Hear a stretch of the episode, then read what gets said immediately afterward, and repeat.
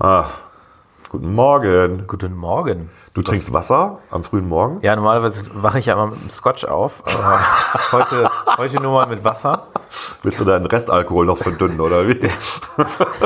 Verdünnen ist gut. Der Kaffee ist leer und äh, wir haben einen kochend heißen Pott an Inhalten Oh. für die heutige Sendung. Oh, was für ein, ein toller ich möchte Wortwitz. bitte 5 Euro aus der. Das ist äh, ein Wortwitz, den ich sonst nur von Ja. einem gewissen Herrn kenne, dem du, dem du auch sehr nahe stehst.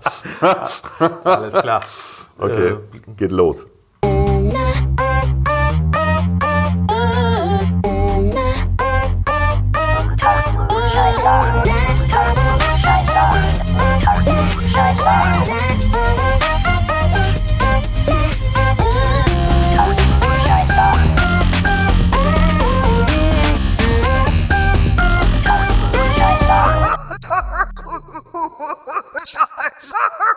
Unter Klugscheißern.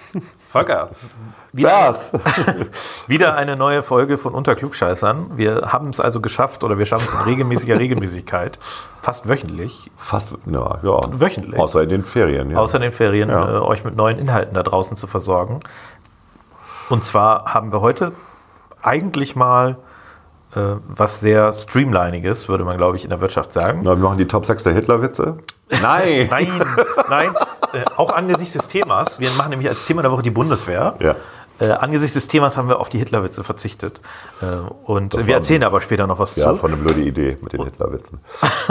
und machen tatsächlich, äh, st tatsächlich stattdessen machen wir das Thema die Top 6 der schlechtesten Comedians slash Komiker slash Kabarettisten aus unserer Sicht. Aus unserer Sicht, Genau. muss man klar zu machen. Wir wollen jetzt niemanden verletzen, wenn jemand auf Schenkelklopferhumor steht. Und es geht nicht um die Person, natürlich sind das wahrscheinlich alles super tolle Total Personen und so weiter, aber es geht Leute. um die Kunstfiguren und um die, Ja. die äh, Witze und so weiter. Also Genau, aus dann- unserer Sicht, Dann haben wir ja, wir verzichten irgendwie unsere Stellungnahme zum aktuellen rot-grün-roten Senat. ja, können wir, können wir im Prinzip jetzt kurz machen, oder? Okay, Deine ich Meinung? habe ich hab da so ein bisschen Alexa zu befragt und äh, das kommt dann. Das kommt, okay. ich weiß nicht. Ich meine, jetzt äh, haben die ja eine Schonfrist, 100 Tage. Ja. Äh, ich fand jetzt, die haben eine Entscheidung getroffen, die fand ich sehr unglücklich. Die haben äh, einen Ja, Bund- und. Binnenreporter Ja. äh, zum Senatspressesprecher gemacht und natürlich damit dem öffentlich-rechtlichen Rundfunk keinen Gefallen getan, weil jetzt immer der Eindruck entsteht, wenn ich Gefälligkeitsjournalismus mache, dann. Äh, ist nicht das erste Mal. Mhm. Genau, ist auch nicht das erste Mal, den kriege ich nachher im Posten, der gut bezahlt wird. Mhm. Ich finde, diesen Eindruck hätte man um jeden Preis auch vermeiden sollen, äh, unabhängig davon, ob er jetzt wahr ist oder nicht. Der ist wahrscheinlich nicht wahr bei, bei dem Natürlich nicht. Nein. Pressesprecher, aber äh, ich finde es einfach sehr, sehr Können wir unglücklich. Ironie Und kenntlich ich, machen? Ich hätte es auch von einem rot-rot-grünen Senat, wo gerade der grüne Landesvorsitzende mal betont hat, wie wichtig der öffentlich-rechtliche Rundfunk ist und wie blöd die FDP ist, dass sie diesen rechtlichen Rundfunk, öffentlich-rechtlichen Rundfunk doch auf das Minimum eine Unterhaltung reduzieren will. Bildungsauftrag ich ist genau, das Buzzword. Bildungsauftrag. Da hätte ich doch von den Grünen auch erwartet, dass sie so eine Entscheidung nicht mittragen, wenn man doch genau damit diese Vorurteile der Lügenpresse, der, des öffentlich-rechtlichen Staatsrundfunks, äh, Regierungsrundfunks, Der Gleichschaltung. der Gleichstellung doch äh, Ja. auch wirklich eine Menge Munition liefert. Finde ich sehr unglücklich. Ansonsten 100 Tage. Total klasse, dass ich gar nichts sagen muss. Du sagst alles das, was ich auch sagen würde.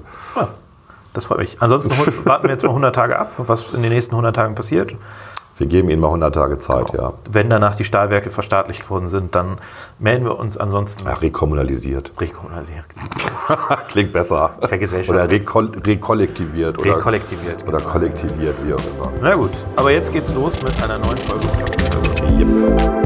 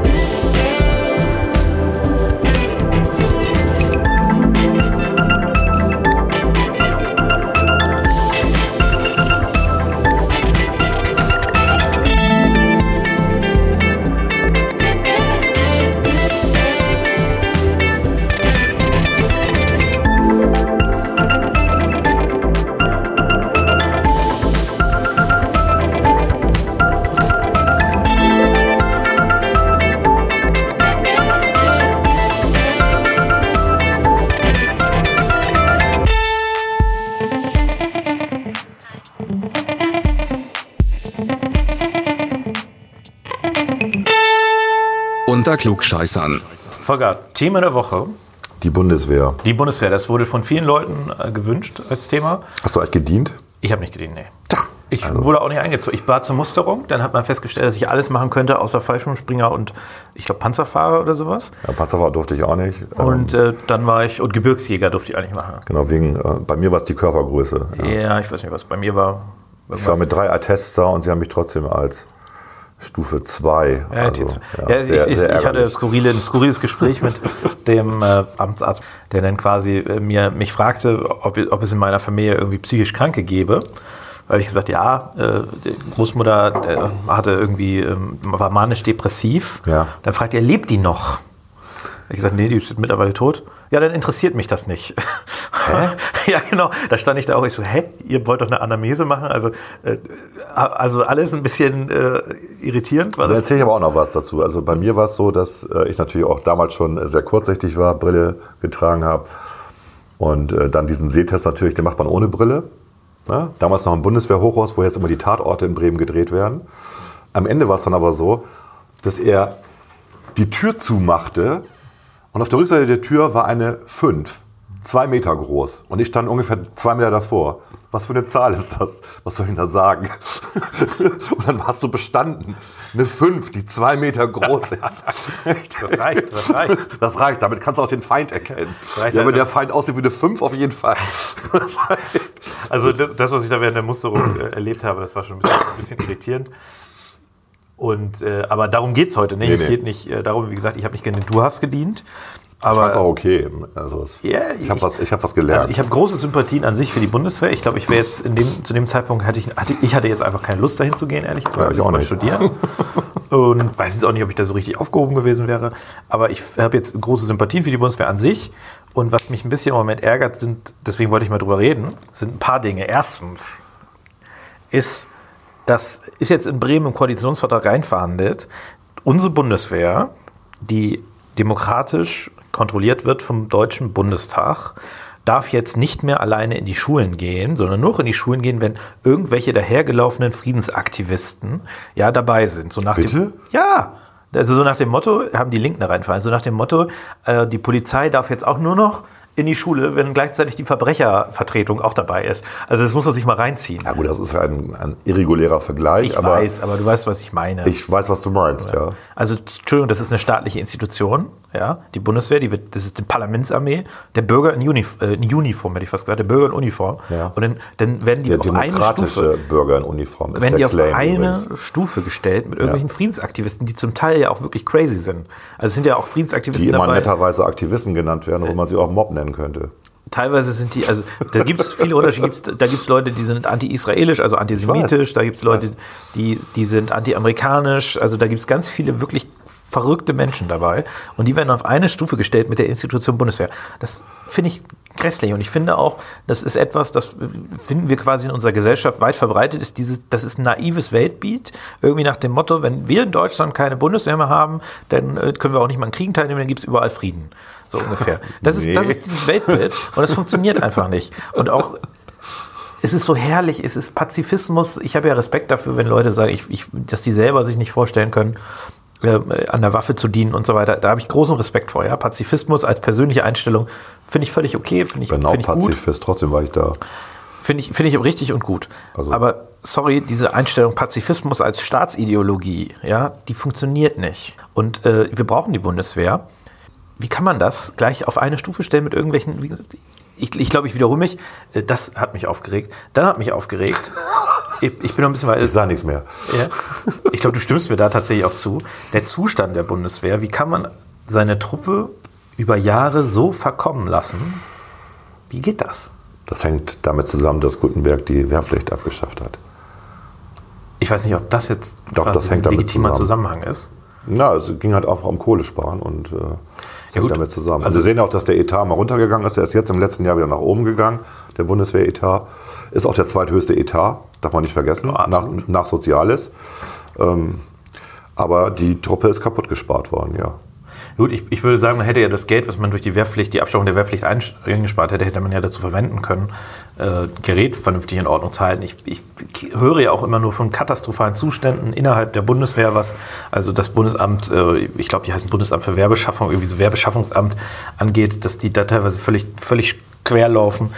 Es ist jetzt nicht ein reines Problem von Geld, es ist teilweise auch ein reines Problem, also ein Problem, wie man mit diesem Geld tatsächlich auch umgeht. Es ist auch ein mentales Problem. Also das, was wir erleben, als es noch Wehrpflicht gab, da hatten halt die Leute, die, die hatten, irgendein, irgendeine Familie hatte immer einen Sohn, der bei der Bundeswehr gedient hat. Manchmal auch zwei, wenn die drei Kinder hatten oder drei Söhne hatten oder so. Und da gab es einen direkten Bezug. Man kannte jemanden, der bei der Bundeswehr war. Und ähm, da war die Einstellung zur Bundeswehr deutlich positiver. Egal, ob du Pazifist bist oder nicht.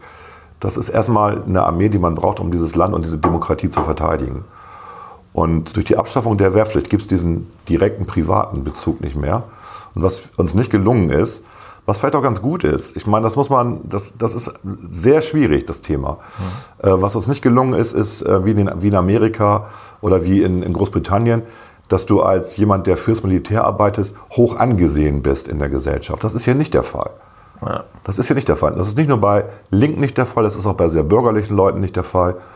Ähm, das ist ein Problem. Und das ist auch ein Problem für jeden Soldaten und jede Soldatin, dass sie eben in der Öffentlichkeit eher negativ wahrgenommen werden. Vielleicht auch nur von denen, die laut krakeelen. Ja, mag ja sein. Ja, aber dieser Widerstand, der ist schon da. Und man fühlt sich nicht wohl als Soldat. Ich kenne ja auch, das geht ja Polizisten genauso. Es gibt ja sehr viele Polizisten, die ihren Job hinschmeißen nach vier, fünf Jahren, weil sie es einfach nicht ertragen. Und das ist bei der Bundeswehr ähnlich. Da muss man dran arbeiten. Ich meine, es gibt ja diese PR-Kampagne, mhm. ähm, äh, die die Bundeswehr gerade macht, diese Soap-Operas, die im Web übertragen werden und so. Mhm. Ähm, ob das was bringt, weiß ich auch nicht. Aber eine gute Ausrüstung wäre schon mal ganz nett, wenn man auch wirklich seinen Job machen könnte. Nur den, den gab es in den 70ern übrigens auch nicht. Wir hatten auch eine bescheidene Ausrüstung. Ja, aber jetzt, äh, ich sag mal, die Situation, dass alle Hubschrauber eines bestimmten Types am Boden bleiben. Mega fail. Ist ja schon so ein bisschen wirklich, also sorry, aber das kann, das darf nicht passieren. Ganz einfach. Und äh, ich, ich glaube, dass ich weiß, dass. Also ich, Gorch Fock ist doch auch schön. Gorch Fock. Ich will es mir auch nicht so einfach machen und sagen, das ist jetzt alles von der Leyen gewesen. Nein. Äh, die ist natürlich auf ein sehr schwieriges Umfeld dort auch gestoßen. Das ist ja nicht so, dass die Bundeswehr leicht zu führen wäre. Ne? Das Bundesverteidigungsministerium Ministerium besteht ja auch zur Hälfte aus äh, quasi abgeordneten Soldaten, die dort äh, tätig sind. Das sind ja nicht alles zivile Beamte, die da sind. Das ist also ein schwieriges, schwieriges Ding. Es gibt einen Kameradsgeist, der teilweise eben auch notwendige Veränderungen erschwert. Das ist alles richtig, aber trotzdem, sorry, das, das darf nicht sein, dass deine Hubschrauber nicht einsatzbereit sind. Das geht einfach nicht, das ist peinlich. Also das ist wie mit der Flugbereitschaft, vielleicht noch als ja. Beispiel. Ne? Das ist ja auch Bundeswehr, die Flugbereitschaft der Bundeswehr. Es kann nicht wahr sein, dass wir im Prinzip jeden Monat einen Bericht davor haben, dass irgendein Flugzeug nicht fliegt. Teilweise mit Bundeskanzlerin, teilweise mit Bundespräsidenten an Bord. Das ist doch peinlich. Also was mich wundert ist, also was ich cool fand damals, ich bin ja nun auch äh, so Arbeiterkind und Eltern hatten wenig Geld und so und ähm, die Bundeswehr bietet einem ja eine interessante Karriere an. Du kannst ja auch studieren bei der Bundeswehr, das vergessen ja mal. Man kann ja auch, also ich hatte tatsächlich mal kurzfristig den Plan bei der Bundeswehr, äh, mich als Zeitsoldat zu verpflichten auf zwölf Jahre, weil die das Studium bezahlen. Und dann kannst du Medizin studieren, übrigens auch ohne Numerus Clausus damals. Also man hat sich dann einfach beworben, ist Offizier geworden, konnte dann äh, an der Uni München äh, Medizin studieren. Mit der Verpflichtung natürlich, dass man dann als Stabsarzt äh, den Rest der Zeit dort dann auch verbringt. Ja, ist klar. Ist ne? auch fair. So, ist auch nur fair. Und äh, das finde ich, und warum bewerben die das nicht mehr? Also die Bundeswehr bietet ganz vielen Leuten, die nicht die finanziellen Möglichkeiten haben, ein Studium an. Äh, natürlich werden die dann hinterher für die Bundeswehr arbeiten müssen, jedenfalls bis die zwölf Jahre um sind. Ähm, das ist doch ein cooles Angebot. Ja? Ähm, also nicht immer nur an das Kämpfen denken ja. und irgendwie Ölwannen säubern oder irgendwas, sondern das ist ein interessanter Job eigentlich ne? und äh, eine interessante Truppe. Ich, ich glaube, was eben auch ein Problem ist, viele Leute wissen gar nicht, was machen eigentlich Soldaten quasi, was ist deren regulärer Job, wenn die nicht im Einsatz irgendwo sind. Das meiste ist man, der, der, der 90 Prozent der Soldatenzeit ist warten. Ohne Scheiß. Das, ist, das sagen auch alle. Du wartest. Naja, es gibt ja heute, äh, das vielleicht äh, trägt das jetzt nicht dazu bei, wenn man das so sagt, diesen Job attraktiv zu machen. Aber es gibt zum Beispiel äh, ja auch äh, ganz klassische Ausbildungsberufe bei der Bundeswehr als Fahrzeugmechaniker Klar. und so weiter. Da bist du da ja auch eingesetzt als, äh, als Mechaniker. Also es ist jetzt äh, Führerschein damals. Ja. Für die Leute, die keinen Führerschein hatten, du gehst zur Bundeswehr, kriegst einen Führerschein. Also vielleicht muss man auch in der Truppe noch ein bisschen was ändern, dass man diese Wartezeiten reduziert. Aber ich, da war ich ja nie, deswegen kann ich das nicht bewerten. Mhm. Äh, aber das Wichtige ist, glaube ich, dass man, dass man ein bisschen stärker auch der Bevölkerung vermittelt, was machen die da eigentlich den ganzen Tag? Ja? Also was ist, was ist deren Aufgabe? Was ist, wofür sind die überhaupt da? Das ist nicht nur um diese, wie du es richtig sagst, geht nicht nur um die Extremsituationen. Ne? Also äh, ich glaube, dass die Bundeswehr jetzt in Afghanistan äh, unterwegs ist, das hat jeder mittlerweile irgendwie mitgekriegt und ja. das wissen alle. Aber dass die Bundeswehr eben auch die Möglichkeit bietet, dort Medizin zu studieren oder ganz viele andere Dinge zu studieren, das ist, das ist auf jeden Fall richtig. Wie schaffen wir es, auch das Ansehen äh, unserer Armee in der Bevölkerung zu stärken? Weil ich glaube, also witzig ist ja, wenn nicht, also Entschuldigung, ein Satz, ja. wir brauchen nicht dieses amerikanische Überpatriotismus. Nein, das, das, brauchen wir nicht. Nein, das brauchen wir nicht. Aber wir brauchen nicht ein bisschen gesunde, ja. ein bisschen gesunde. Wir brauchen keinen Fahnenappell jeden Morgen. Genau, aber ein bisschen gesunde, eine gesunde, gesunde Zuneigung zur eigenen Parlamentsarmee fände ich jetzt auch nicht verkehrt. Ja, ich finde aber interessant ist immer, wenn, ähm, wenn es äh, äh Notstandssituationen gibt. Also wir haben massive Fluten, ja. wir haben irgendwelche äh, Katastropheneinsätze und die Bundeswehr wird dann zur Hilfe gerufen was ja immer schwierig ist, was sie ja eigentlich nicht darf, manchmal dann aber doch unter bestimmten Katastrophenszenarien dann steigt das Image der Bundeswehr massiv an. Ne, danach. Und ähm, ich wünsche mir jetzt keine Katastrophen, nein, nein, aber einfach nein. mal, dass man das mal so ins, im Bewusstsein der Leute äh, behält, dass das ja nicht nur eine Verteidigungsarmee ist, sondern auch äh, eine, eine Armee und eine gut konstruierte und eine gut hierarchisch geführte ähm, Einheit ist, äh, die tatsächlich auch im Inneren Menschenleben rettet. Ja. Ich, ich fand das, äh, das hat exakt was ähnliches hat gestern, ähm, gestern war die Senatswahl, hat mhm. Thomas Röwekamp gesagt, er hatte diesen Punkt auch aufgemacht. Ich hatte den bis dahin schon wieder verdrängt, aber der hat mich doch ein bisschen wieder drauf gebracht, deswegen, ich, ich habe mich darüber geärgert. Da sagte er nämlich auch, wie kann das denn sein, dass der Senat auf der einen Seite ja, der Bundeswehr regelmäßig dafür dankt, dass sie, sie bei der Flüchtlingskrise oder wenn nur irgendwas ist, unterstützt, mhm. auf der anderen Seite sie nicht mehr in die Schulen lassen mhm. will. Ja? Also äh, da, da passt doch nicht was zusammen. Wie kann diese Wertschätzung denn echt sein auf der einen Seite, wenn sie an der anderen Stelle Richtig. eben äh, nicht zum Ausdruck gebracht wird. Und da hat er, hat er vollkommen recht. Ja? Und ja. ich sage mal ganz ehrlich, das, das gesunde Gegenteil, das gesunde Ding wäre eigentlich, die Bundeswehr stärker in die Schulen zu bringen. Ja? Äh, natürlich äh, muss man da nicht, äh, man braucht nicht diese ungesunden Patriotismus äh, und Krieg ist super oder so. Wir haben ja dieses, das haben, da, da gibt es ja auch ein Problem. Ne? Das ist ja nun bekannt. Es gibt ja auch immer noch Rechtsradikalismus Absolut, auch ja. in der Bundeswehr.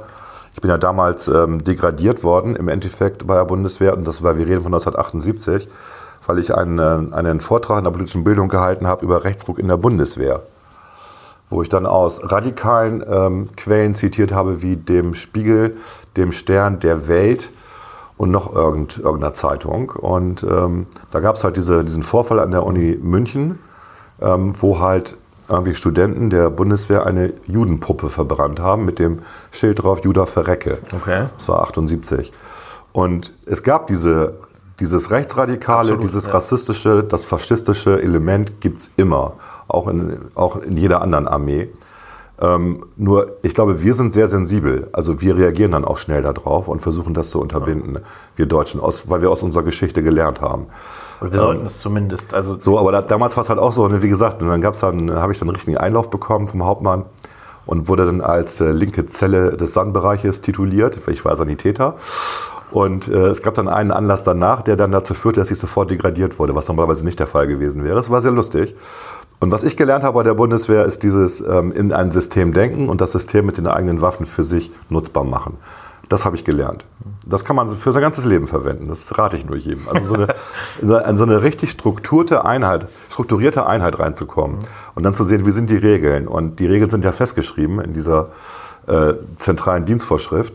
Die muss man halt mal lesen und ein bisschen auswendig lernen und dann kann man da super gut durchgehen, ohne dass man leidet. Nochmal, was mich nervt, ist, dass viele Leute nach dem Abitur oder nach äh, der mittleren Reife nicht wissen, was sie tun. Und da haben wir diese Situation, ähm, jetzt gerade hier bei den etwas wohlhabenderen Eltern, ähm, dann gehen die Kinder erstmal für ein Jahr nach Australien und finden zu sich selber. Ähm, ich fände es halt schon gut, wenn man auch mal was für den Staat tun würde, also ein soziales Jahr, verpflichtend, oder alternativ halt ein Bundeswehrjahr. Das wäre eine gute Maßnahme. Das würde auch viele Probleme lösen, die wir momentan haben in der Pflege, die wir aber auch bei der Bundeswehr haben.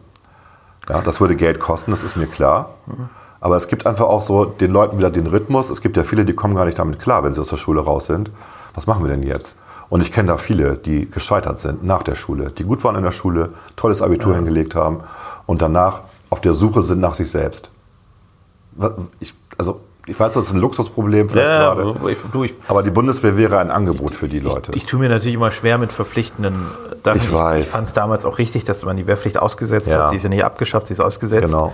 Äh, Sorry. Aber aus, äh, aus Wehrgerechtigkeitsgründen fand ich das eben auch richtig. Es kann nicht sein, dass irgendwie die einen gar nichts machen müssen Ja. und dann ein ganz kleiner Teil wird dann irgendwie eingezogen. Das finde ich nicht gerecht. ja.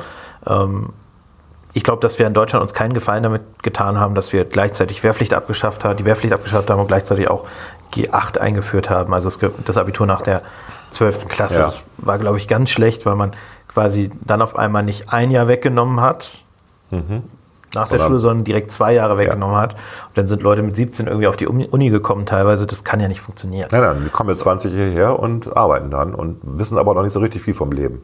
Genau, und äh, das mal so ein bisschen unterschätzt wird.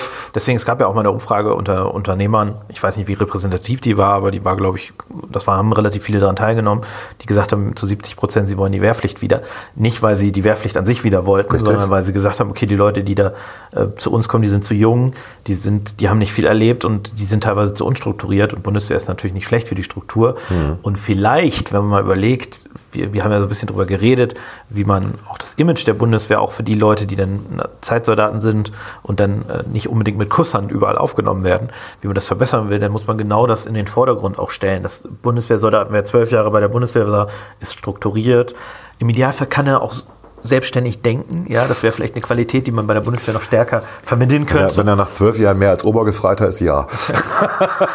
Gut, aber natürlich bist du auch sehr. Auf der anderen Seite kannst du dich in Hierarchien gut einfügen. Genau. Also es, es sind natürlich es Alles Elemente, die wichtig sind die für eine wichtig- funktionierende Wirtschaft. die wichtig Beispiel. sein können, ja, Die, die positiv sein ja. können. Nicht überall und nicht immer, aber Also man lernt da schon eine Menge. Deswegen, also ich, ich habe da auch, wie gesagt, ein bisschen gelitten, weil ich so einen gewissen intellektuellen Anspruch hatte bei der Bundeswehr, was überhaupt nicht geht. das muss man aber lernen. ja gut, in man, den 70ern, ne? Also in den muss man immer so ein 70ern, bisschen, das war ja, ja, das war auch, ähm, das war auch bei uns ganz besonders schlimm, habe ich dann so gehört. Bei anderen war es halt ein bisschen lockerer. Aber ähm, trotzdem, es ist eine gute Lehre für jemanden, der später auch mal in der Wirtschaft arbeiten möchte, aber auch in der Behörde. Das ist ja, die Strukturen sind ja ähnlich. Ja? Große Konzerne, Verwaltung, es funktioniert ja ähnlich und Bundeswehr auch. Wir haben immer hierarchische Systeme, wir haben immer Strukturen, die von oben nach unten gehen. Ähm, das ist überall der Fall, oder? Oder irre ich Nö, mich? das ist überall der Fall und das ist, hat sich auch Deswegen als, hilft das, als ja. durchaus effektiv äh, herausgestellt Ja. Gut, dann war das das Thema der Woche. Die Das war das Thema der Woche, die Bundeswehr.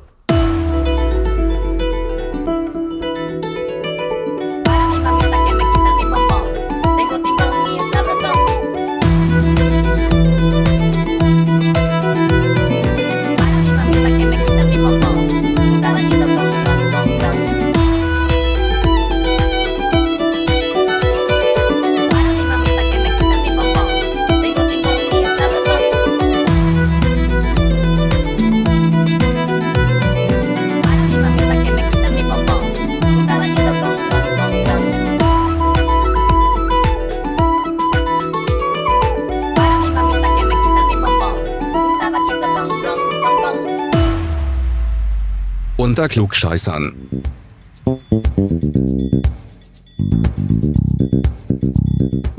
Hallo Alexa. Hallo Volker, was kann ich für dich tun? Alexa, was kannst du mir eigentlich über den neuen Bürgermeister von Bremen, Andreas Bovenschulte, sagen? Da kann ich dir wenig zu sagen, der ist Siri-Nutze, da musst du Siri fragen. Okay, aber Siri steht mir gerade nicht zur Verfügung. Äh, die ist immer noch sauer auf mich. äh, ich spiele dir mal was vor, was äh, Andreas Bovenschulte ähm, gesagt hat. Ja, gerne ansprechen, gerne anfassen. Ja, ich habe gesagt, ich würde gerne ein Bürgermeister zum Anfassen sein. Das ist mein Ziel. Was hältst du denn davon, Alexa? Ein Bürgermeister zum Anfassen, das ist lustig, aber ich habe gar keine Hände. Na, ich weiß, dass du keine Hände hast. Aber das ist ja auch eher metaphorisch gemeint. Er möchte also nah bei den Bürgern und Bürgerinnen sein. Wo kann ich denn den neuen Bürgermeister treffen, damit ich ihn mal anfassen kann?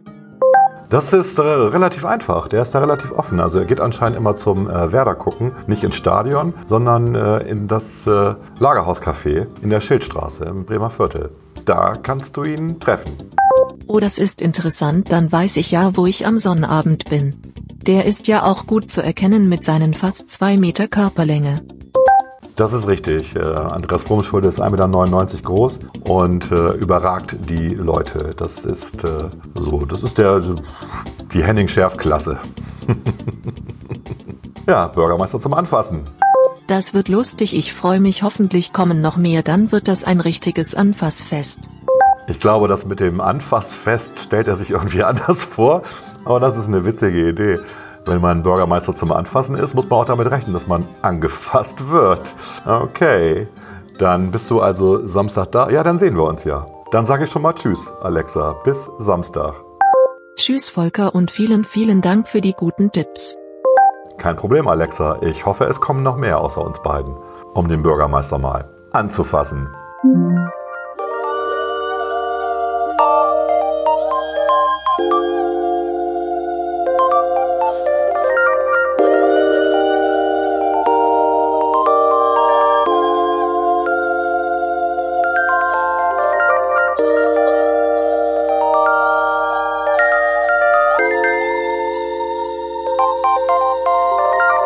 top six.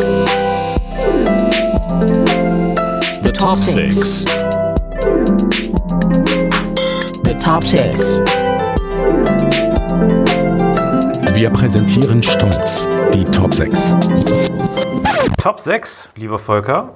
Und wir haben uns eine ganz besondere Kategorie ausgedacht. Ja, vor ungefähr fünf Minuten. Ungefähr- Wir wollten erst, ist jetzt auch eine wahre Geschichte, wir wollten erst die fünf besten Hitlerwitze machen. Nein, nein, nein, nein, nein. Wir wollten die Top 6 der Hitlerwitze Ja, ja. machen. Das war deine Idee. Und ich habe gesagt, ey, das kann man da nicht bringen. Dann machst du die Top 6 der Stalin-Witze und ich die Top 6 der Hitler-Witze. Und eben haben wir gesagt, das können wir nicht machen. Das können wir nicht machen. Können wir nicht machen. Also gerade nach diesem Eklat, wir haben letzte Woche davon berichtet im äh, Borussia Dortmund Fanradio, geht das natürlich alles gar nicht mehr. Deswegen, und, und Carsten Linnemann. und Carsten Linnemann. geht, also man ist sofort in der Nazi-Ecke. Genau, deswegen Egal, keine, keine Witze mehr über das Dritte Reich. Habe ich äh, direkt auch per Rundmail. Oh, der eine ist gut, den erzähle ich ganz am Ende. Okay, aber ich habe äh, hab per Rundmail äh, aus meinem äh, Bundesregierungszensurbüro habe ich per Rundmail alle Comedians Deutschlands geschickt, ab sofort keine Witze mehr über das Dritte Reich. Und deswegen, das führt uns quasi schon zu unserem heutigen Thema, nämlich die Top 6 der, Schlechtesten Comedians, Kabarettisten, Komiker. genau, aber Deutschlands. ich würde es nochmal betonen, es geht nicht unbedingt um Qualität, es geht darum, dass wir diese Leute persönlich, also wir finden die scheiße. Ich glaube, so kann man es einfach mal direkt sagen, oder? Ja, ja, ich finde die mega scheiße. Sonst wären die nicht auf der Liste gelandet. Also, ihr könnt natürlich dann Sachen sagen, aber der hat doch, der, ich finde den super und tolle, tolle Witze und die sind so intellektuell tiefgründig. Es zählt quasi nur unser persönliches Empfinden. Absolut. Und ich würde direkt einsteigen Ja, fang mal an. auf meinen Platz 6, weil ich den Typ so scheiße finde. Bülent Ceylan. Oh, der hat doch so eine schöne Heavy-Metal-Frisur. Das ist so, das ist einfach, das war die ersten, die ersten zwei Shows war das lustig. Ja. Der äh, Türke mit dem schwäbischen Migration, nee, umgekehrt. Der Schwabe mit dem türkischen Migrationshintergrund der langen Haarfrisur. Ist der überhaupt Türke? Ich, doch, ich glaube schon. So, ja, sonst, okay. heißt, also, sonst hätte ich. Ja, stimmt, Bülent. Ja, ja. Bülent ist türkischer. Name. Ceylan ist jetzt Ja. auch eher so. Ja. Aber es ist, es ist über Jahre der gleiche Witz. Und irgendwann. Nee, nee, lass. Ich will da gar nicht mehr weiter was zu sagen. Ja, Reicht. ich fand ihn auch nicht richtig lustig. Das ist, da gebe ich dir recht, aber bei mir ist er jetzt nicht in der Top 6 gelandet. Aber lustig finde ich ihn auch nicht. Aber ich gucke ja auch nicht so oft Fernsehen. Ja, ich, äh, solche Leute sehe ich dann immer, wenn man freitagsabends irgendwie noch ähm, Hauptprogramm rumschaltet und dann irgendwie bei RTL ist dann er. Ja. Äh, wer ist denn bei dir Platz, auf Platz 6? Tatsächlich der aktuelle Moderator von Extra 3 und der Sidekick von Oliver Welke, Christian Erich. Ehring, oder? Ja, so wie Ehring, stimmt. Christian Ehring. Ähm, ich weiß, ich mag den einfach nicht. Ich finde ihn auch nicht lustig. Was ich total übel finde, ist, ähm, wie, wie News manipuliert werden, um daraus dann einen Witz zu machen. Also ich meine, gestern lief das gerade, die aktuelle Folge. Und ich habe da reingeseppt. Und dann erzählte er, ähm, hat er sich über, über den nordrhein-westfälischen ähm, Ministerpräsidenten Laschet aufgeregt, weil es gab ein Foto von dem, der wie einen Baum umarmte. Und er sagte, momentan werden alle Politiker grüner als die Grünen. Und er hat dann gesagt, das sind aber auch dieselben, die den Hambacher Forst, wo, wo sie die Bäume im Hambacher Forst fällen. Und die Geschichte ist dann nur eine andere. Also Es war die vorherige, vorherige Regierung von NRW, die beschlossen hat, ich meine, es war Rot-Grün, wenn ich mich nicht die irre. haben das nicht nur beschlossen, die haben das auch äh, rechtsgültig festgestellt. Genau, Und, und genau, die gesagt haben, dass äh, die Bäume müssen weg. Und das jetzt demjenigen in die Schuhe zu schieben, um für ein paar Lacher irgendwie, äh, so ist das halt. Das finde ich immer übel. Das ist bei der Anstalt ja auch mal der Fall. Aber Anstalt, da weiß man, worauf man sich einlässt. Das ist eh halt links, links. Extra 3 ist genauso wie Oliver Welkes äh, Heute Show eher was für die ganze Familie und ich finde es übel. So, und deswegen mag ich ihn nicht. Kann ich gut nachvollziehen. Okay. Soll ich mit Platz 5 weitermachen? Ja. Kennt eh keiner. Uwe Lüko. Das ist der Herbert Knebel. Das ist dieser Rentner, der immer bei Mitternachtsspitzen, eine Sendung, die seit 1988 im deutschen Fernsehen läuft. Ich weiß echt nicht, wer das guckt.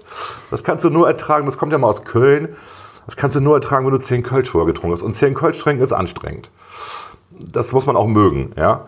Und ähm, dieser Herbert Knebel, der geht mir einfach auf den Sack. Dieser Rentner, der, nee, das ist auch eine, eine langweilige Figur. Wir hatten in den 60ern, 70ern einen Komiker, der Name fällt mir nicht mehr ein.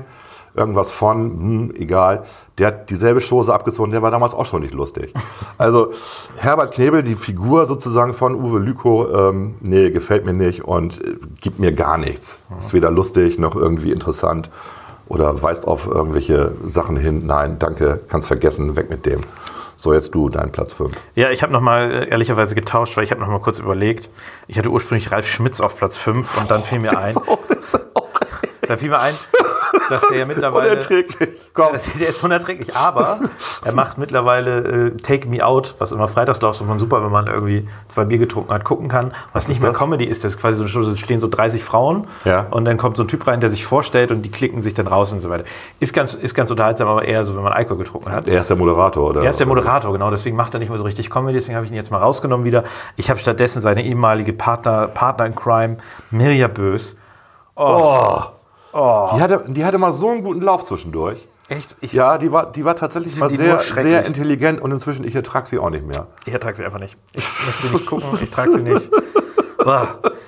Der nächste, den ich dann, ich mache quasi mit meinem Platz 4 weiter, Ja. der so ein bisschen auch in die manipulative Ecke geht, beziehungsweise äh, der offenkundig eine politische Agenda verfolgt, Okay. äh, ist Volker Pispas. Ich finde den Typen so scheiße, weil er intellektuell daherkommt und auf so einem Niveau ähm, Witze erzählt nach dem Motto, das müsste man doch wissen, ja, aber zwischendurch verbirgt sich dann immer so eine Prise Antisemitismus, Anti-Amerikanismus, da verbirgt sich Unwahrheiten, ja, also genauso wie du das erzählt hast, der vermeintlich intellektuelle Lacher, Ja, äh, äh, weiß. Armin Laschet ist doch selber schuld, aber wenn man dann dahinter guckt, dann stimmt das nämlich alles nicht mehr. Genau. Und Volker Pispas ist genau so einer dieser Idioten. Darf man, darf man eigentlich im Podcast Leute beleidigen? Das weiß ich doch nicht. Keine Ahnung. Kannst, von mir aus kannst du, hört ja eh keiner. Hört ja eh keiner. genau einer dieser Menschen, die mir tierisch auf den Keks gehen, deswegen mein Platz 4. Aber Gut. äh, dein Platz 4 ist? Ach, Maxi Schaffroth. Das ist aber dasselbe wie mit äh, Christian Ehring. Der macht auch extra drei, der macht auch noch andere Sachen. ne? Ähm, ich finde ihn einfach nicht lustig. Der hat ähm, Gedichte manchmal, manchmal singt er auch. Ähm, ich finde auch, dass ein, jetzt mal, jetzt will ich ein bisschen rassistisch, dass ein Bayer in einer norddeutschen Sendung wie Extra 3 überhaupt nichts zu suchen hat. Sorry. das geht nicht. Wir treten auch nicht im Komödie Komödienstadel auf irgendwie, oder? Ja, oder bei den Kölnern irgendwo, wenn Karneval ist. Ja, das stimmt. Ja, also das, Das, ist, äh, äh, ist respektlos. Ich finde den, ich find den, ich find den tatsächlich nicht lustig. Der kommt, äh, wo kommt der her? Aus dem Oberschwäbischen. Okay, also Otto Beurens sehe ich gerade. Und, und ist im Schlachthof München bekannt geworden. Gut, geschenkt. Geschenkt. So, Platz drei. Tja, der blasse Junge aus dem Norden. Aus Bremen-Nord, um genau zu sein. Fegesack.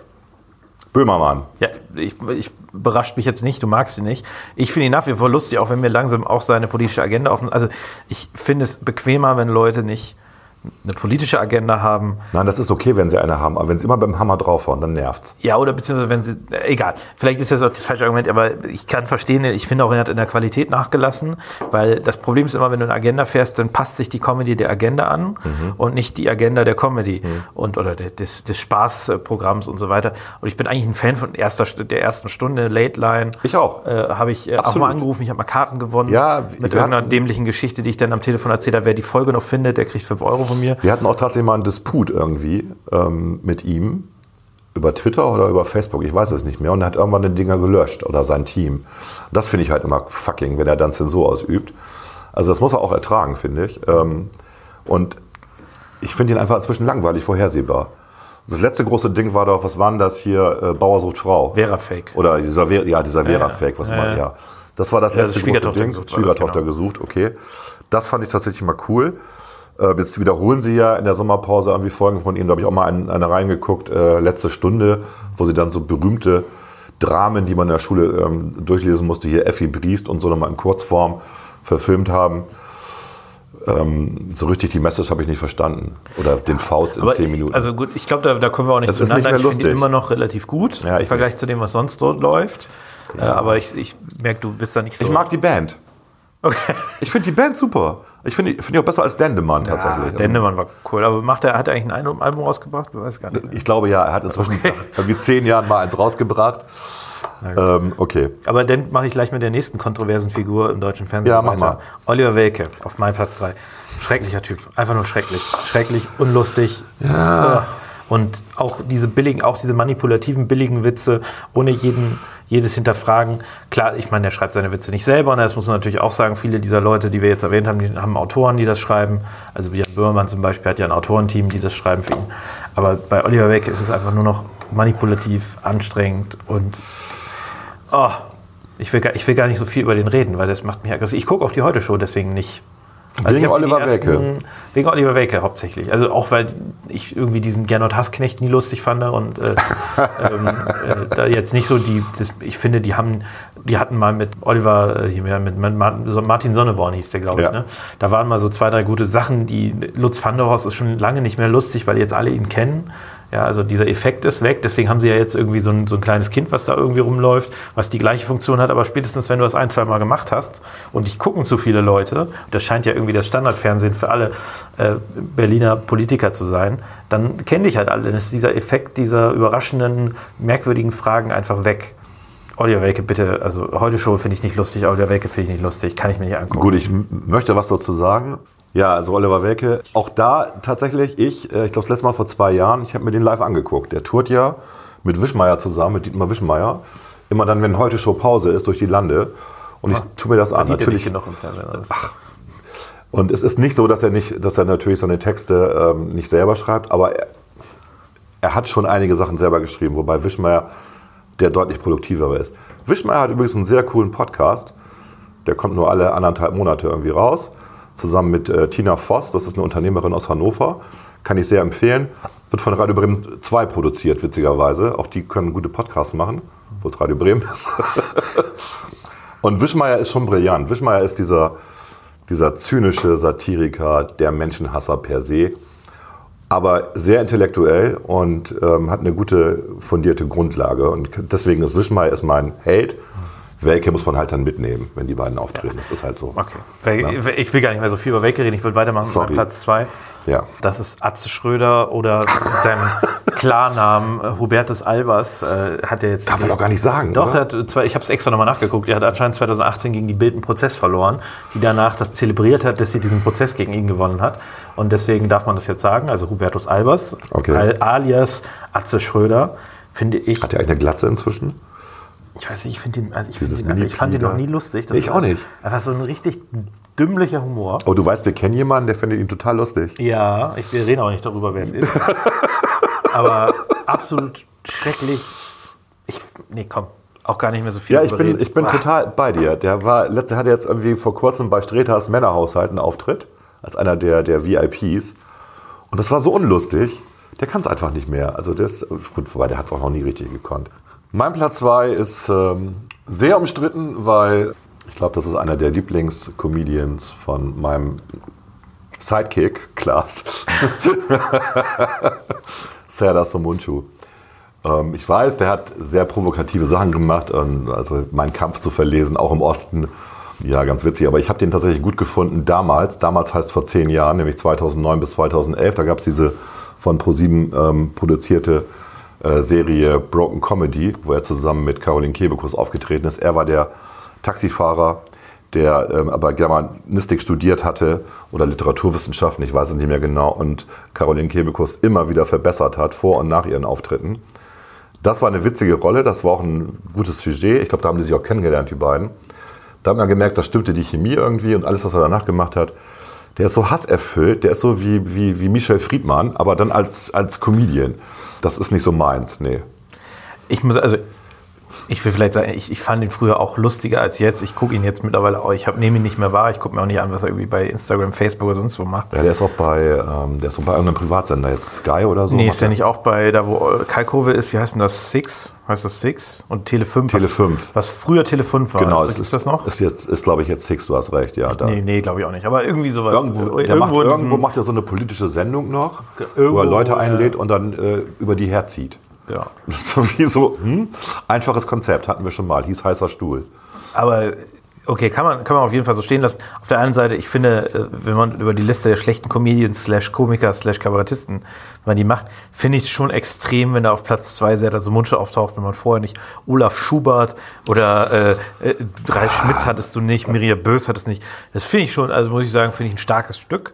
Aber Also okay. Olaf Schubert, pass auf, Olaf Schubert, ja, ich finde auch, dass diese Rolle mit dieser scheiß DDR-Polunder, den immer trägt irgendwie, ähm, aber der hat manchmal Highlights. Und der ist, ähm, der ist nicht blöd. Also ich habe ich hab den mal in einer Talkshow gesehen und wenn er eben nicht in seiner Rolle ist, dann ist der intelligent, das mag ich. Ja, aber das ist so eine dieser Figuren, die immer in ihrer Rolle sind und das nervt. Nee, der war da nicht in seiner Rolle. Aber häufig nervt, also gerade Ja. das nervt mich dann auch, wenn die Leute eine, so eine Fake-Rolle haben. Das ist dann halt wie, wie, äh, wie Atze Schröder, die sie dann konstant immer durchziehen. Und, Ja, das geht mir auch auf den Sack. Ugh. Also wir leben ja gerade die Vielfalt und man tobt sich aus und die Freiheit, die jeder Comedian hat. Und die nutzen das nicht, sondern die spielen halt ihre Rolle. Das war doch diese eine Dicke da aus Berlin, ähm, die jetzt wieder tourt, aber nicht mehr unter Ach, dem... Cindy aus Marzahn. Cindy aus Marzahn. Ja, gab's auch. Hat, fand ich auch nicht lustig. Und ich finde es total cool, dass sie jetzt komplett ihr Image geändert hat. Also ich finde sie jetzt lustig. Also Richtig. Das ist Jetzt- das, also jetzt authentischer, also ist sie lustiger, weil sie authentisch ist, wobei sie vorher, ich fand sie, ich hätte sie vorher hier, glaube ich, auch nicht in der Top 5 Liste gehabt oder Nee, Top 6 Liste so gehabt. schlecht fand ich sie auch nicht, So genau. Mhm. krass schlecht fand ich sie auch nicht. Und sie ist nicht so, eine- es gibt ja so einen bestimmten, also wir haben ja gesagt, es ist ja persönlich hier, die nerven einen. Und sie hat mich jetzt nicht genervt, Mhm. Ja, weil genau. ihr, das war so, okay. Ja. Aber ich glaube, wir können beide zu Platz 1 kommen quasi, weil wir Ja. beide den gleichen Platz 1 haben. Das haben wir eben festgestellt, haben wir eben genau. festgestellt. Und ich Ja. glaube, den werdet ihr auch, da, da, Kennst du, kennst du, kennst du? Kennst du, kennst du, wisst ihr, wisst ihr, wisst ihr? Mario Barth ist natürlich unser Platz 1. Ähm, Ah, scheiße. Ich habe mir in meiner Familie Verwandte, die gehen zu jedem Konzert. ich finde den so sch- Ich finde ihn wirklich, ich finde den so unlustig. Ja. Unlustig, unlustig. Ist auch so eine Kunstfigur, ne? Es ist genau das gleiche wie mit Atze Schröder. Äh, Der verkleidet sich nur nicht, sondern der ist halt immer dieser kennst du, kennst du, weißt du, weißt du. Und dann, wenn er seine komische, äh, ähm, diese lächerliche Show, wo er der, der Steuerfahnder quasi ist und guckt, wo der Zusammen mit dem Bund Steuergeld der Steuerzahler, ist. ja. Boah, ist das peinlich. Ja, weil auch da nämlich tats- tatsächlich viel manipuliert wird. Also er hat auch ein paar Bremer Fälle da ähm, erzählt und da stimmte halt die Hälfte nicht. Ne? Jedenfalls, also gut, ich meine, das ist ja auch eine Frage, wer denn, wer denn für ihn die Recherche Ich muss macht. aber noch mal eins dazu sagen. Also Mario Barth, das erste Album, das war, ich, ich meine Deutsch, Frau, Frau Deutsch, ne? So hieß das, glaube ich, das, äh, quasi die erste Tour. Äh, fand ich tatsächlich innovativ. Das ist auch schon 20 Jahre her, 15 Jahre her, irgendwie sowas in dem Dreh. Und das fand ich gut. Und äh, nur das Blöde war, dass er danach das immer wieder wiederholt hat. Genau, er ist da im, Und mit dem Wiederholung Thema in der gefallen. Lücke. Bis repetita non placen, ne, sagt der Lateiner. Wiederholung gefallen nicht. Ne? Ja, äh, keine Ahnung. Auf jeden Fall, ich würde sagen, verdienter Platz 1. Ich erinnere nur an die Geschichte, wo er in New York war um 12 Uhr mittags und Trump. sich gewundert hat, dass da jemand vor dem Trump Tower. Ja. Äh, Fake News, sage ich nur. Peinlicher Typ und selber anscheinend eben auch nicht so ganz auf der Höhe der, der, der, der Intelligenz, hätte ich fast gesagt. Das sagt man, glaube ich, nicht. Ja, aber er kriegt ja diese, er kriegt ja immer die Stadien voll. Er bricht ja irgendwie alle Ja, auch Rekorde. nicht mehr. Ne? Das war ja früher Auch nicht so. mehr, okay, gut. Ist auf dem absteigenden Ast. Gut. Also das waren unsere eigentlich elf. Ne? Eigentlich elf und wir hatten zwischendurch noch ein paar Leute erwähnt, die es nicht ganz geschafft haben, äh, wie zum Beispiel Ralf Schmitz bei mir äh, oder Olaf Schubert oder Christian Ehring hat es bei mir nämlich auch nicht geschafft. Ach, der war aber bei die dir hat es geschafft. Okay. Äh, also von daher, es gibt da sicherlich noch ganz viele andere. Wir freuen uns natürlich, wenn ihr uns mitteilt, wer bei euch so, äh, also welche Comedians ihr so scheiße findet. Kann man, ich sag's jetzt einfach so. Ich muss ja eh nachher piepen. Okay. Schreibt es unter bei Facebook unter diesen Artikel oder schickt uns eine E-Mail, klugscheiße. Ja, da sagt uns einfach, dass ihr die Oder alle ruft ganz uns toll an. findet. Ruft uns an. Genau. Genau. Äh, 555. Die Nummer ist die 110. genau. Und dann erst euren Namen und eure Adresse nennen. Okay. Ist klar.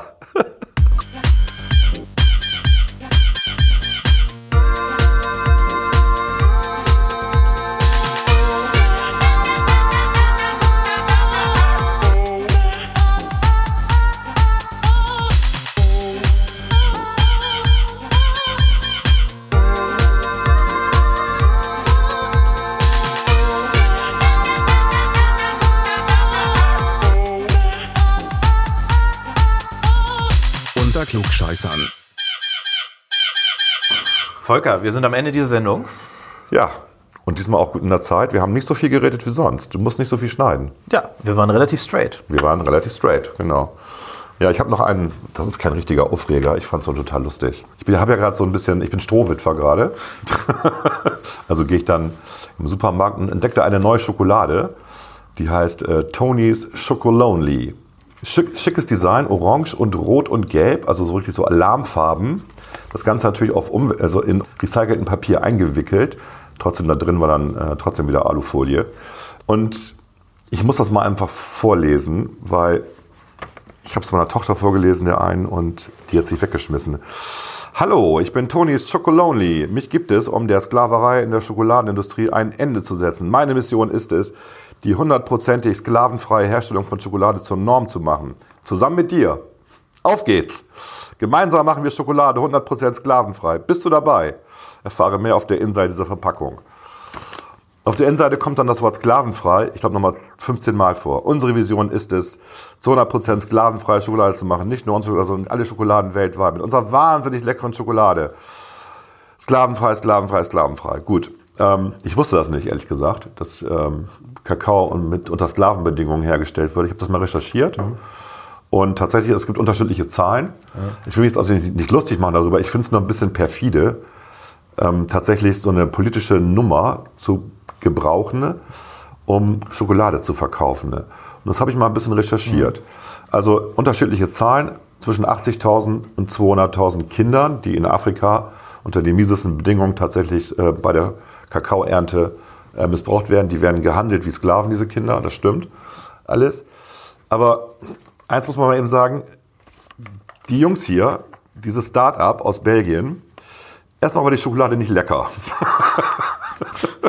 Das ist so eine Lakritz-Karamell-Mischung. Äh. Das ist eigentlich ganz okay. Ich kenne das, ich kenn das, ich kenn das aus, aus, aus, aus Dänemark. Das kann man lecker machen. Die hat hier relativ geringen Kakaoanteil erstmal. Okay. Kakao ist ja auch teuer, wenn du den ohne Sklaven herstellst. Ne? Also die haben ja einen 32-prozentigen Anteil. Und das nächste, das nächste Ding ist, wie gesagt, ich habe es recherchiert und dann stellt man fest, dass Ritter Sport als eine der größten Schokoladenmarken Deutschlands seit irgendwie drei Jahren Kakao nur bezieht aus Sklaven. sklavenfreien Produktionen. Ja, also das, die sind nicht die ersten, sondern die große Marke Rittersport, die ja wirklich nicht teuer ist, ja, die Schokolade und auch lecker ist, macht das auch schon. Auch die sind schon zertifiziert. Also da kommt jemand, da macht jemand ein Problem auf, mit dem man das lösen will, indem alle seine Schokolade kaufen, Tonis Schokolade. Herzlichen Glückwunsch. Wieder so eine Gewissensberührungsnummer und ähm, wir lösen ein Problem damit, dass wir, nee, das finde ich, das ist, eigentlich ist das eine perfide Form des Kapitalismus tatsächlich. Finde ich. Moralkapitalismus. Ja, genau. Ne? Und äh, das, ähm, oh, das Logo ist auch geil. Guck dir mal das Logo an. Together we make chocolate 100% slave free. Und dann sieht man da so, ein, ja, so eine Kette, die durchrissen ist. Ja, ja, ja, wie, Dank, ja, ja. dank Tony. Das hast du oft bei den antikapitalistischen, wenn das System ne, durchbrochen wird und so. ja. Ja, ja. Also ich bin auch dafür, dass Kakao sklavenfrei ich produziert bin nicht wird. nur dafür, ich finde das eigentlich schon echt wichtig. Ne, es ist echt wichtig, aber damit Profit zu machen, das da finde ich merkwürdig. Vielleicht für unsere Zuhörer, wenn sie sich selber sklavenfreie Schokolade kaufen wollen. wa- Was gibt es da für eine Zertifizierung? Gibt es da irgendwas, wo man auf der Verpackung. Ja. Ist das dieses UTZ oder was ist das? Na, da gibt es so eine, ich muss mal eben gucken, wie das hieß. Fairtrade oder was muss man da kaufen? Was muss ich kaufen, wenn ich sklavenfreie Schokolade kaufen will, die nicht von Tony ist? Das Zertifikat, was man, was man bekommt, ist das sogenannte Nachhaltige Unternehmensführung-Zertifikat. Und Ritter Sport hat dieses tatsächlich 2013 als erstes erhalten, als erster Schokoladenhersteller weltweit.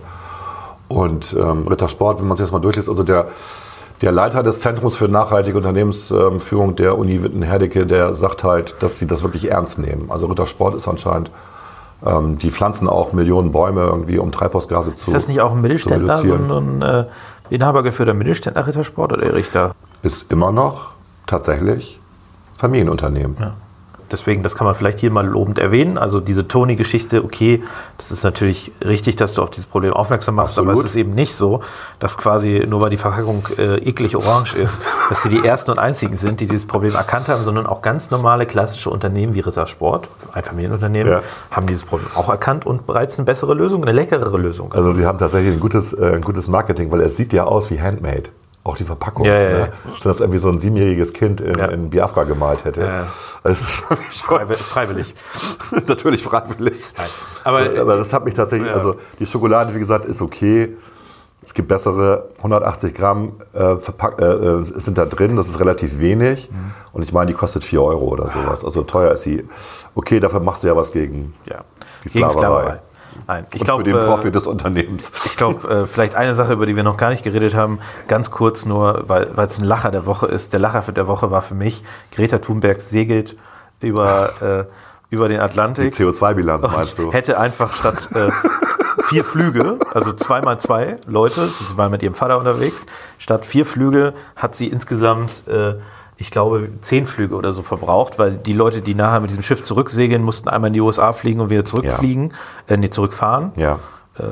Hinfliegen und dann zurücksegeln. Und irgendwie sowas, Genau, ja. Ich weiß ja auch nicht, wie sie zurückkommt. Ist ja egal, also auf jeden Fall, wäre Ja, sie einfach, Wird, sie wird wahrscheinlich zurücksegeln, oder? nee, wenn stimmt. die, das Schiff zurückgesegelt wird. Wie macht ihr das denn? Gibt es nicht auch eine Landverbindung? Kommst du nicht über USA und dann Alaska, Russland, Russland, ja. irgendwie zurück? Vielleicht fährt sie auch mit einem regulären Boot zurück. Ich weiß es nicht, mit Mhm. einem Containerschiff.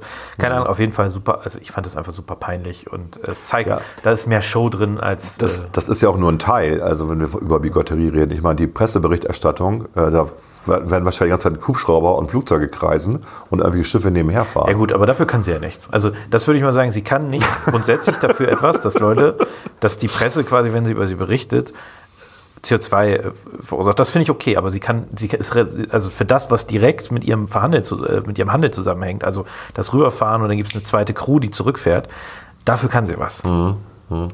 Gebongt. So.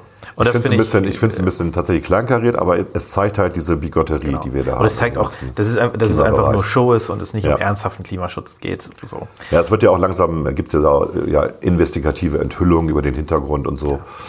Ähm, Gab es in Schweden schon vor, ich glaube, zwei Jahren den ersten Artikel dazu. Inzwischen schwabert das auch rüber nach Deutschland. Ja, Das Fokus berichtet drüber. Ähm, die Taz hat sich darüber aufgeregt, zum Beispiel jetzt auch. Also ähm, es wird so ein bisschen, das ist ja aber auch normal in den Medien. Du schreibst eine Figur nach Ja, oben. absolut. Und wenn sie oben steht, lässt sie sich schön genüsslich fallen. Weil das Ja. ist dann wieder schön. So funktioniert unsere Medienlandschaft. Gucken wir mal, ob sie das. Äh, sie tut mir ein bisschen leid tatsächlich äh, gerade, aber andererseits selbst schuld. genau. Ja, selbstgemachtes Leid. Okay, dann würde ich sagen, sind wir ganz am Ende dieser Sendung. Wir sind ganz am Ende und ich erzähle noch einen Hitlerwitz. Nein, tue ich nicht. Nein, kein. Hitlerwitz. Kein Hitlerwitz, ist nicht lustig. Ist nicht lustig. Okay, dann bleibt uns nichts anderes übrig, als Tschüss zu sagen. Bis zum nächsten Mal. Bis dann. Ciao. Tschüssi.